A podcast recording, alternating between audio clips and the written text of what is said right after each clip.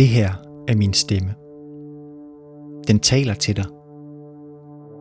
Den vil hjælpe dig med at blive i stand til at forstå det, du skal til at høre. Forstå kejserklenodierne. Jeg vil gerne tage dig med på en rejse. En rejse, hvor du ikke behøver noget coronapas, og hvor du ikke skal i 14 dages karantæne, når du kommer hjem.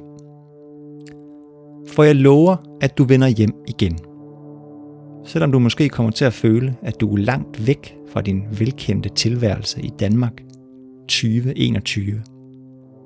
For rejsen bringer dig langt tilbage i tiden, til et helt andet land.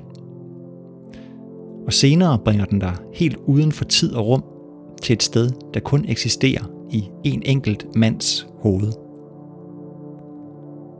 Jeg vil fortælle dig om en mand, der oplever så stort og smerteligt et tab, at han ikke har andre valg end at skabe sin egen private virkelighed.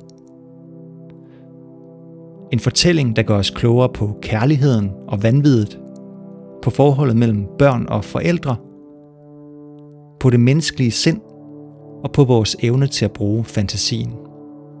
Derfor skal du lytte med og tage med på rejsen. Det her er min stemme. Den taler til dig Lige om lidt tæller min stemme til 10, og for hvert tal bliver du langsomt mere åben og mere modtagelig for at træde ind i den historie, du skal til at høre. Er du klar? Okay, så går jeg i gang. 1. Fokuser opmærksomheden på min stemme. Mens du gør det, begynder du ganske langsomt at slappe af. 2 din opmærksomhed samles lige så stille om min stemme. 3. Din vejrtrækning bliver roligere. Du forlader 20, 21. 4. Mens du lytter til min stemme, forlader du nu også Danmark. Og du kommer dybere og dybere ind i en verden, hvor du ikke har været før. 5. Du er i et åbent landskab. Der er klipper og fyreskov i baggrunden. Det er koldt, som på en novemberdag. 6. Du hører den kraftige regn. Blæsten, der kaster styrtesøger gennem luften. Styrtesøger, der også slår ind på murene af det lille skur, du nu får øje på. 7. Lyden af regnen og blæsten hjælper dig med at komme tættere på det skur, du nu kan se gennem regnen. 8. Du ser nu, at det er et brændeskur. Du går nærmere. 9. Du ser, at døren til brændeskuret står på klem. Du går tættere på. Nu kan du se omridset af en mand, der sidder derinde. Han visker til sig selv. Er du okay? Han sparkede lige til et stykke træ. Det røg ud af skuret. Det var lige ved at ramme dig. Han mumler noget. Kan du høre det? Arbejde. Arbejde må jeg hver dag fra morgen til aften. Men hidtil har jeg det mindste fået fred om natten. Nu skriger ungen sikkert, så jeg heller ikke får nattero.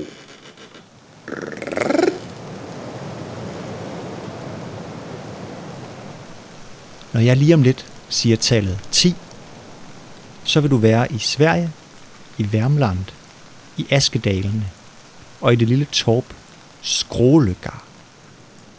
Tag til Skråløgar på tallet 10.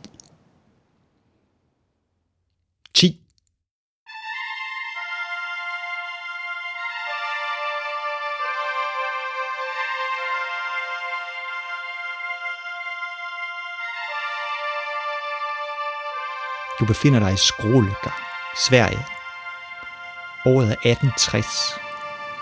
Du kigger rundt. Du er langt ude på landet, ser det ud til. Nu kigger du på manden i brændeskuret igen. Nu kan du se hans ansigt helt tydeligt. Han er ikke en ung mand. Eller vent, måske ser han bare ældre ud, end han egentlig er.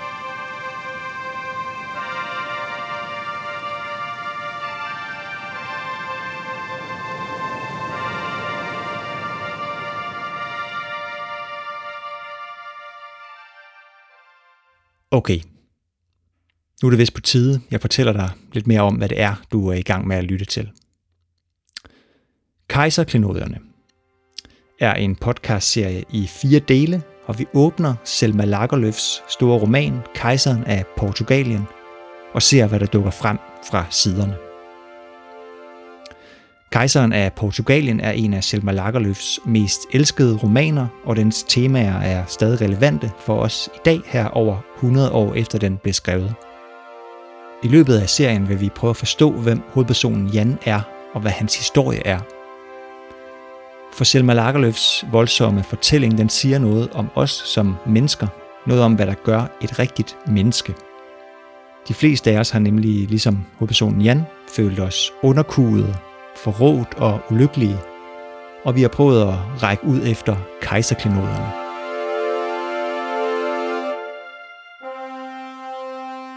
Er du med så langt? Godt. Så tilbage til manden i brændeskuret.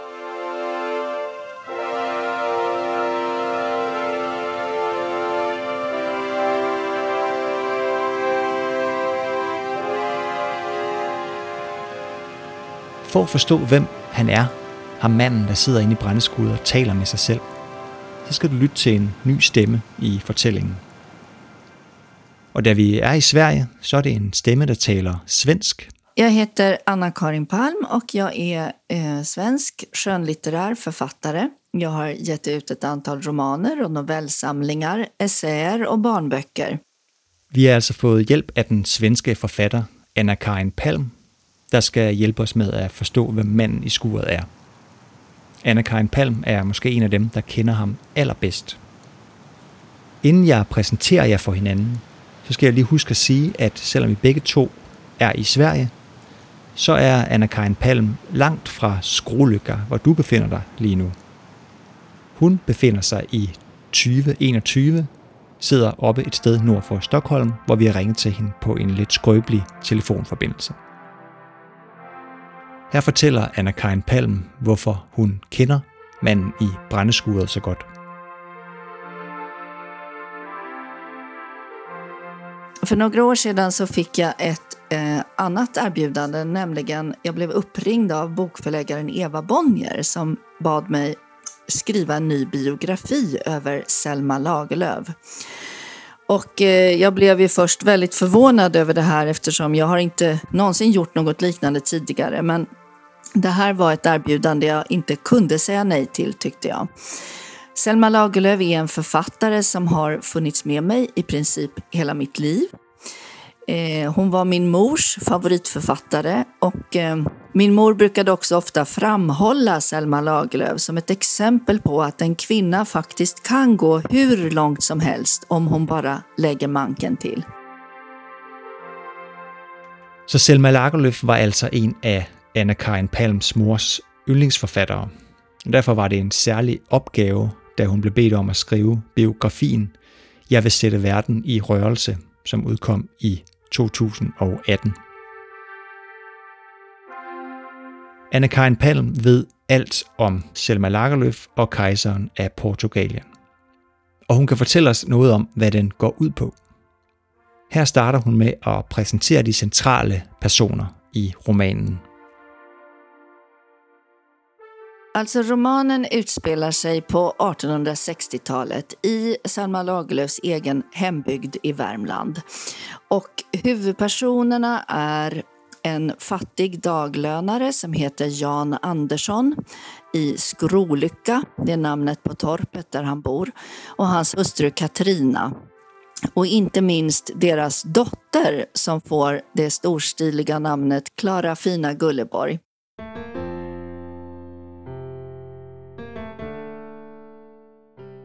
Det som boken egentligen kanske handlar om är just kärleken. Och det är en fantastiskt fin scen precis i början när Jan väntar på att dottern ska födas. Hustrun ligger i barnsäng och han är bitter och han är förgrämd och han beklagar sig över att han är så fattig och illa ansedd. Jan Andersson. Jan i Skråløkker.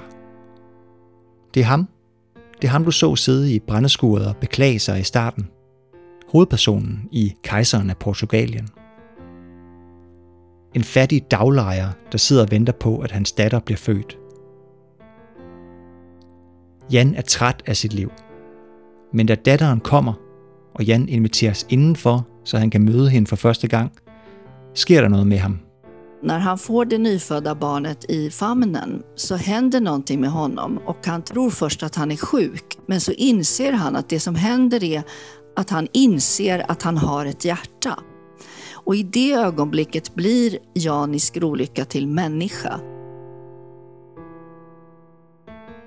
Her skal du se en lille pige, Jan, og det er en, der dur til noget. Der stod han nu og holdt i sine hænder noget, som var varmt og blødt og pakket ind i et stort sjal. I samme øjeblik forstod han, hvad det var, der havde sat hjertet i gang hos ham. Og ikke nok med det, han begyndte også at ane, hvad der hele livet havde været i vejen med ham. For den, som hverken mærker sit hjerte i sorg eller glæde, kan rigtig nok ikke regnes for et rigtigt menneske. I det øjeblik, han står med sin nyfødte datter i armene, bliver Jan i skrålykker til menneske. Det er bogens centrale indre handling, siger Anna Keinpalm. Palm. Det är det som bokens så att säga, inre handling handlar om, eh, är just hur den här kärleken mellan Jan och hans dotter påverkar dem båda på olika sätt och leder till olika eh, händelser och förändringar både inom och utom dem.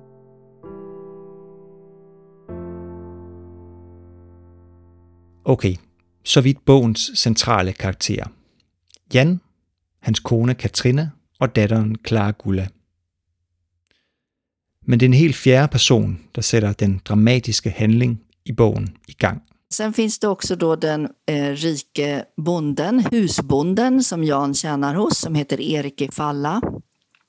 Och vid hans död så blir den nya husbonden eh, svärsonen Lars Gunnarsson som inte alls är en lika god och rättvis husbonde utan en girig och eh, skoningslös man. Boken börjar med att skildra den lilla dotterns uppväxt och den starka kärleken som finns mellan Jan i Skrolycka och hans dotter. Men dramatiken kommer sig av att den här onde, nye husbonden plötsligt kräver de på pengar, det här fattiga torparparet, för att de ska få behålla sin stuga och säga att de har skulder i handelsboden. Så han kräver dem på 200 riksdaler, vilket är en enorm summa för de här fattiga människorna som knappt har till mat för dagen. Och då erbjuder sig den 17-åriga Klara Gulla att hon ska åka till Stockholm för att tjäna ihop pengarna och därmed rädda stugan åt sina föräldrar. Det her er boken, så att intrig.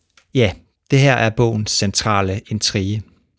En fattig daglejer, hans kone og hans elskede datter. Og den skrupelløse husbund Lars Gunnarsson, der afpresser familien for penge, for at de skal kunne beholde deres hus. Hvorefter datteren rejser til storbyen for at skaffe penge til familien. Og at hun gør det, sætter noget i gang i Jan – hennes frånvaro förändrar Jan så att han går in i en galenskap kan man säga. Han blir galen av kärlek möjligen. Gal af kærlighed. Det bliver Jan, da Clara Gulla rejser bort. Men ifølge Anna-Karin Palm er galskaben også en beskyttelse mod virkeligheden. Man kan säga att Jans galenskap är ett slags skydd, en skyddsmekanism som utlöses i honom han saknar ju Klara Gulla otroligt mycket när hon har rest. Eh, och han längtar hela tiden efter att hon ska komma tillbaka. Men sen började spridas rykten i bygden om att Klara Gulla har råkat i olycka i Stockholm. Och det sägs aldrig rent ut, men nästan rent ut, att vad som har hänt är alltså att flickan har blivit prostituerad för att kunna tjäna ihop de här pengarna till föräldrarna. Han har ju hela sitt liv dyrkat den här flickan. Hon är döpt efter solen.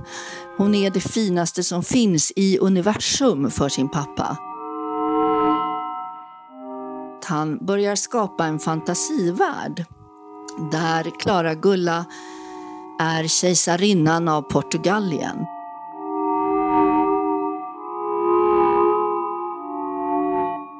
På det här tidspunkt i berättelsen, där sker det något med Jan.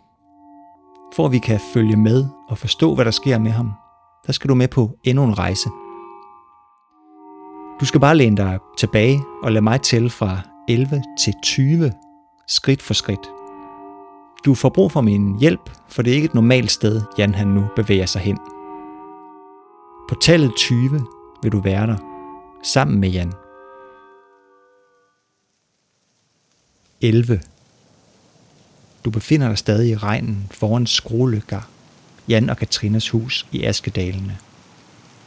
Du hører regnen. 12. Du kigger rundt. Der er øde, bortset fra de små husmandshuse og fiskerhytter. Du kigger op og ser store snipper, der hæver sig over Askedalenes små skove og små marker. Som et fæstningstårn, der holder alt fremmed på afstand. 13. Du trækker vejret. Du kigger ned. Foran der står en kurv. Der er et klæde over kurven, som er bundet til en knude. 14. Du åbner den, og nede i kurven ligger der stjerner af tin og papir og glas. Stjerner fra juletræer.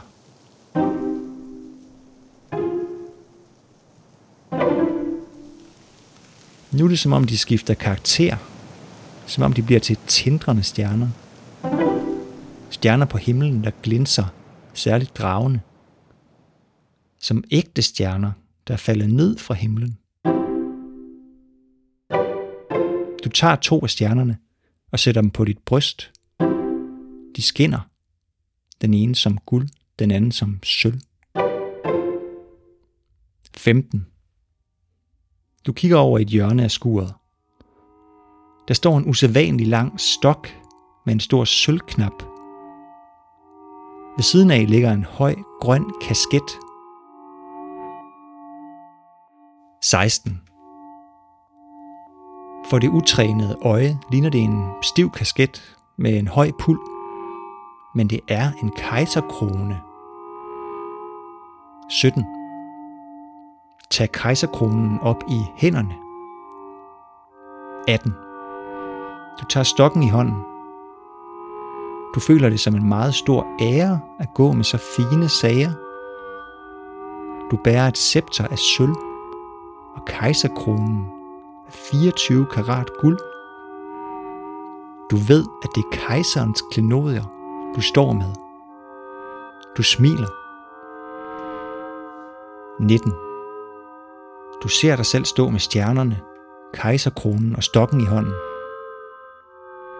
Når jeg lige om lidt siger tallet 20, forlader du skruelykker og befinder dig et andet og langt mere magisk sted.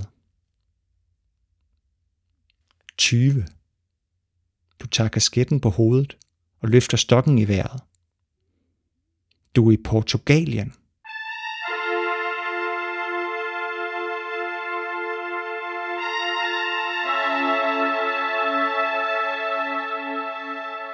Portugalien?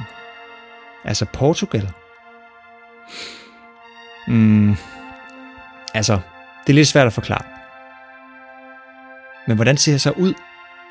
Ja, det er heller ikke helt let. Men det jeg kan fortælle dig, er, at det er et land, der bestyres af en kejserinde, der overalt følges af syv tamme løver og 77 generaler, der går foran hende med dragende svær i hænderne.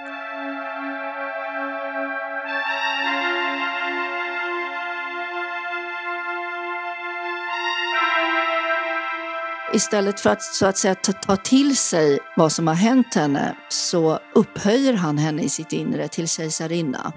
Och det gör att han också betraktar sig själv som kejsaren av Portugalien. Och han börjar gå omkring med en eh, käpp med silverknopp och en kaskett, en sån här hög stilig hatt eller mössa som fint folk hade, som han har ärvt efter den gamle husbonden Erik i Falla. Och han kräver att folket i bygden ska behandla honom med respekt för han är nu kejsaren av Portugalien. For at vi kan forstå, hvad det er for et sted, Jan er kommet til på det her tidspunkt i romanen, og hvad der er sket med ham, så vil jeg gerne præsentere en ny stemme for dig. Jeg hedder Anne Lindert, og jeg er psykiater. Det har jeg været en mange år. Og det sidste job, jeg har haft, kan man sige, er formand for Psykiatrifonden.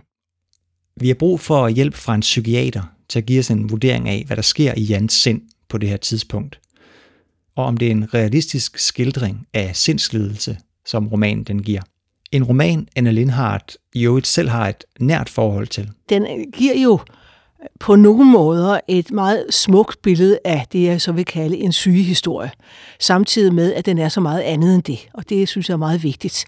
Den sætter jo, skal vi sige, det man kan kalde sygehistorien ind i en, i en sammenhæng, hvor det også handler om tilknytning, om kærlighed, jo, det er jo virkelig en kærlighedshistorie, og så handler det egentlig også om det lokalsamfund, hvor Jan af skruelykker bor hvordan de tager vare på det. Og på den måde er det en meget fin illustration af både det syge i sindet, men også hvordan det syge sind jo ikke er fuldstændig løsredet fra det, der udløser det, altså kærligheden til Clara Gulla, og da hun tager hjemmefra, forlader ham og ikke giver lyd fra sig. Det er jo ret afgørende, hvor han sådan set mister hende på et plan og genskaber hende i sit indre på et andet plan.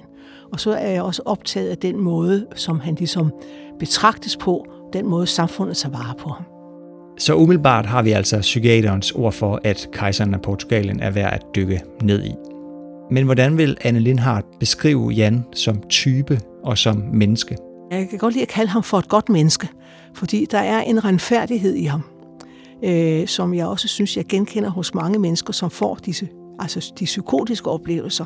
Øh, det er sådan lidt teknisk at sige det, men som bliver, får disse vanvidsforestillinger, øh, vrangforestillinger, storhedsforestillinger, som Jan har, som i bund og grund er et er gode mennesker, rene mennesker, altså med de rene hjerter, som sanser omgivelserne øh, omkring sig, som Jan jo gør på forbilledelig vis, selv når han er mest tilsyneladende syg, så er det altså ham, der går ud og gør godt i samfundet.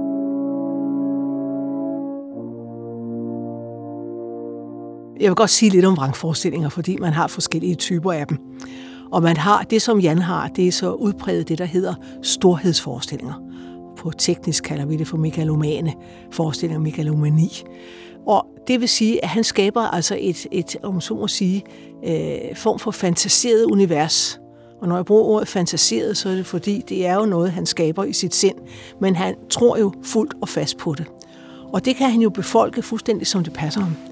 Og der er heller ingen tvivl om, også gennem bogen, at han bygger det mere og mere ud. Det bliver mere og mere tydeligt. Det bliver mere og mere udbredt, de der 77 generaler og tamme løver, ikke? som jo er sådan et næsten øh, paradisisk billede, han skaber her. Ikke? Og der er ingen tvivl om, jo mere dybere han kommer ind i sin forestillingsverden, jo mere udviklet og elaboreret bliver det faktisk. Når kejserinden kommer, Kejserinden, hvad for en grinede Greppa, som om han slet ikke havde hørt om, hvordan den lille pige var blevet ophøjet. Men Jan i skrolykker lod sig ikke forstyrre, han fortsatte, lige så roligt som før. Når kejserinden af Portugalen står her på bryggen med guldkrone på hovedet, og syv konger går rundt om hende og bærer hendes kåbe, og syv løver ligger tamme ved hendes fødder, og 77 generaler går foran hende med dragende svær i hånden, der får vi se, om du tør sige det samme til hende selv, præstbær, som du har sagt til mig i dag. Da han havde taget ud, stod han stille et øjeblik for at nyde synet af deres forskrækkelse. Storhedsforestillinger kan man se ved flere typer sygdomme, blandt andet ved manien, men der vil den oftest gå over og få ligesom en mere vred dimension.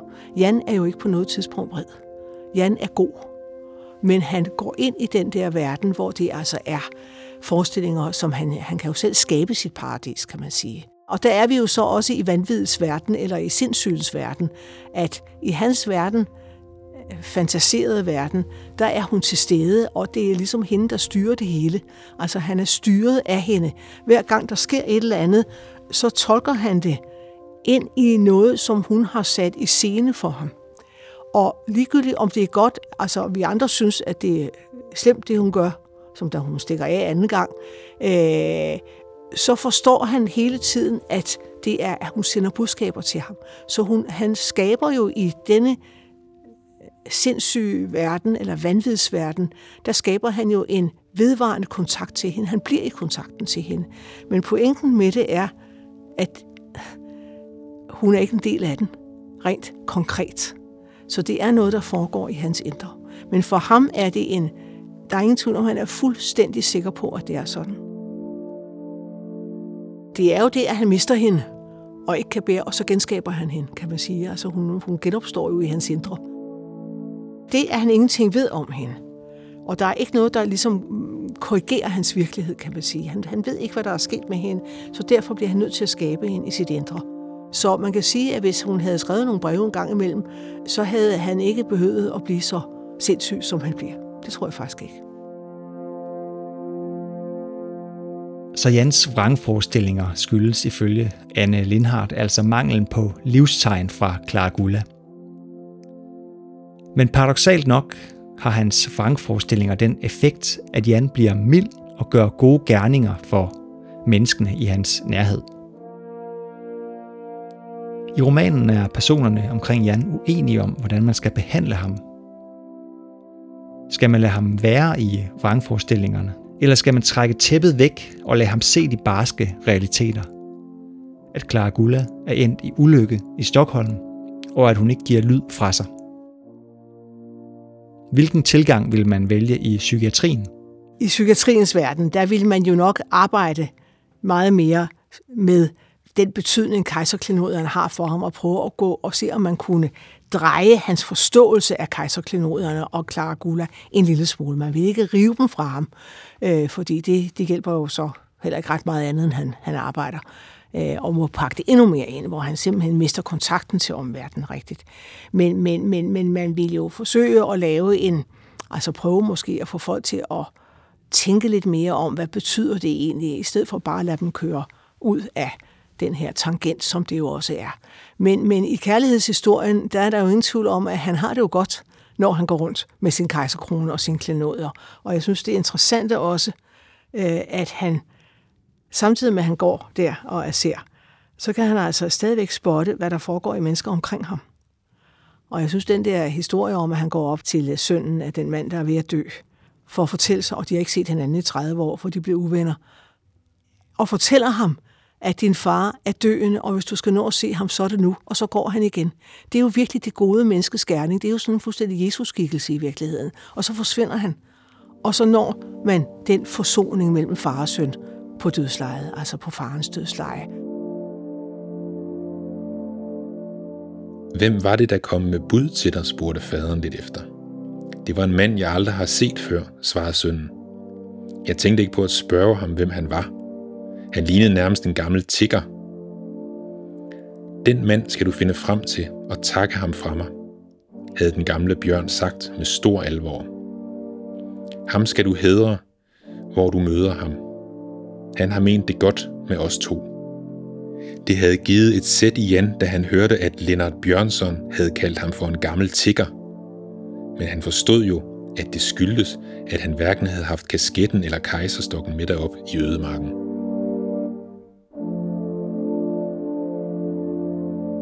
Han er blevet frisat gennem kærligheden til Clara Gulla. Det er jo også fantastisk, at han er jo beskrevet som en lille grå mand, som bare går og slider og slæber, og der er ingen glæde ved noget som helst.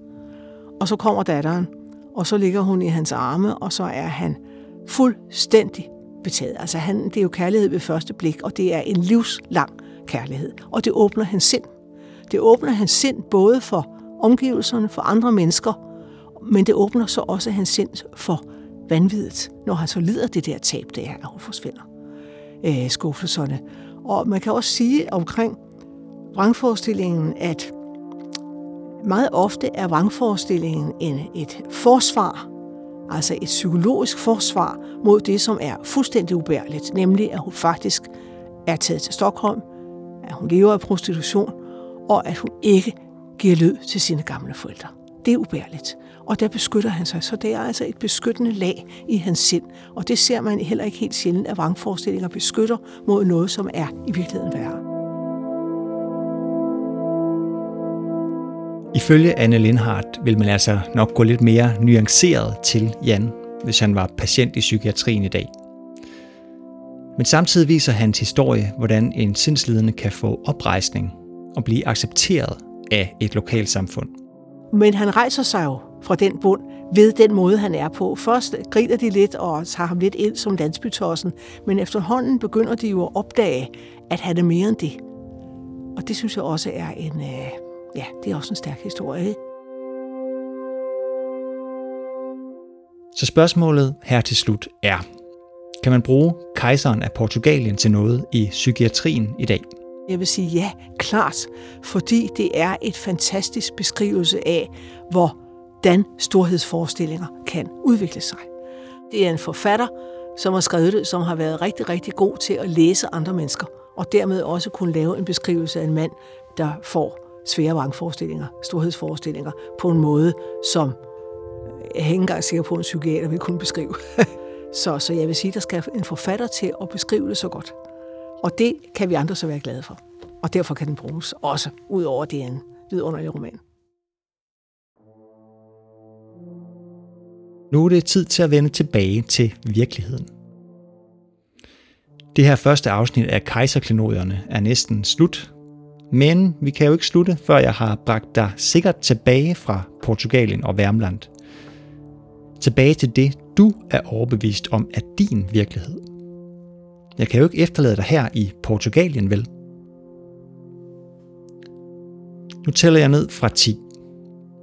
Og på 1 vil du vågne og være tilbage, hvor du startede.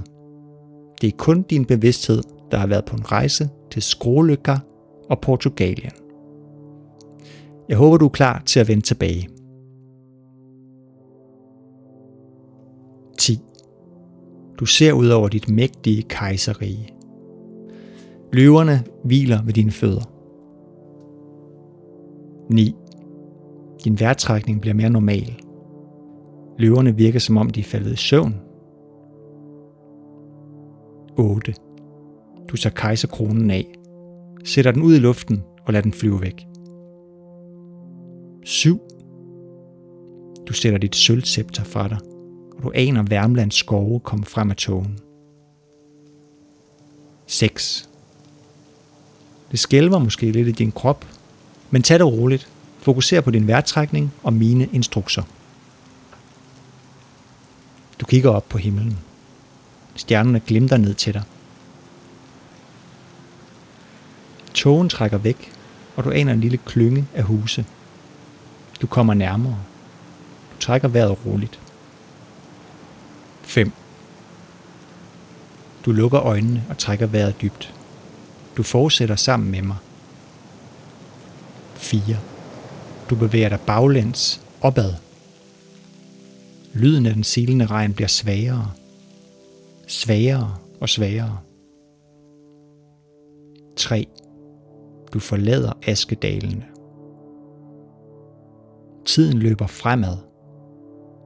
Al din opmærksomhed samles om min stemme. Du fornemmer et lys. 2.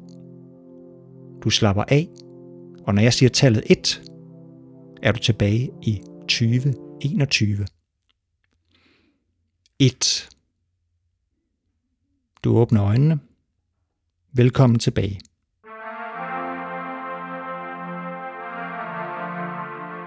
Tak fordi du tog med på denne første rejse ud af fire ind i Selma Lagerlöfs Kejseren af Portugalien.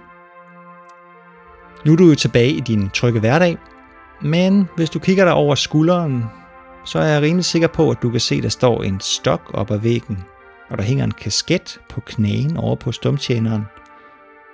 Eller er det en kejserkrone? Og det er godt, for dem får vi brug for næste gang vi skal ud og rejse med kejserklenoderne.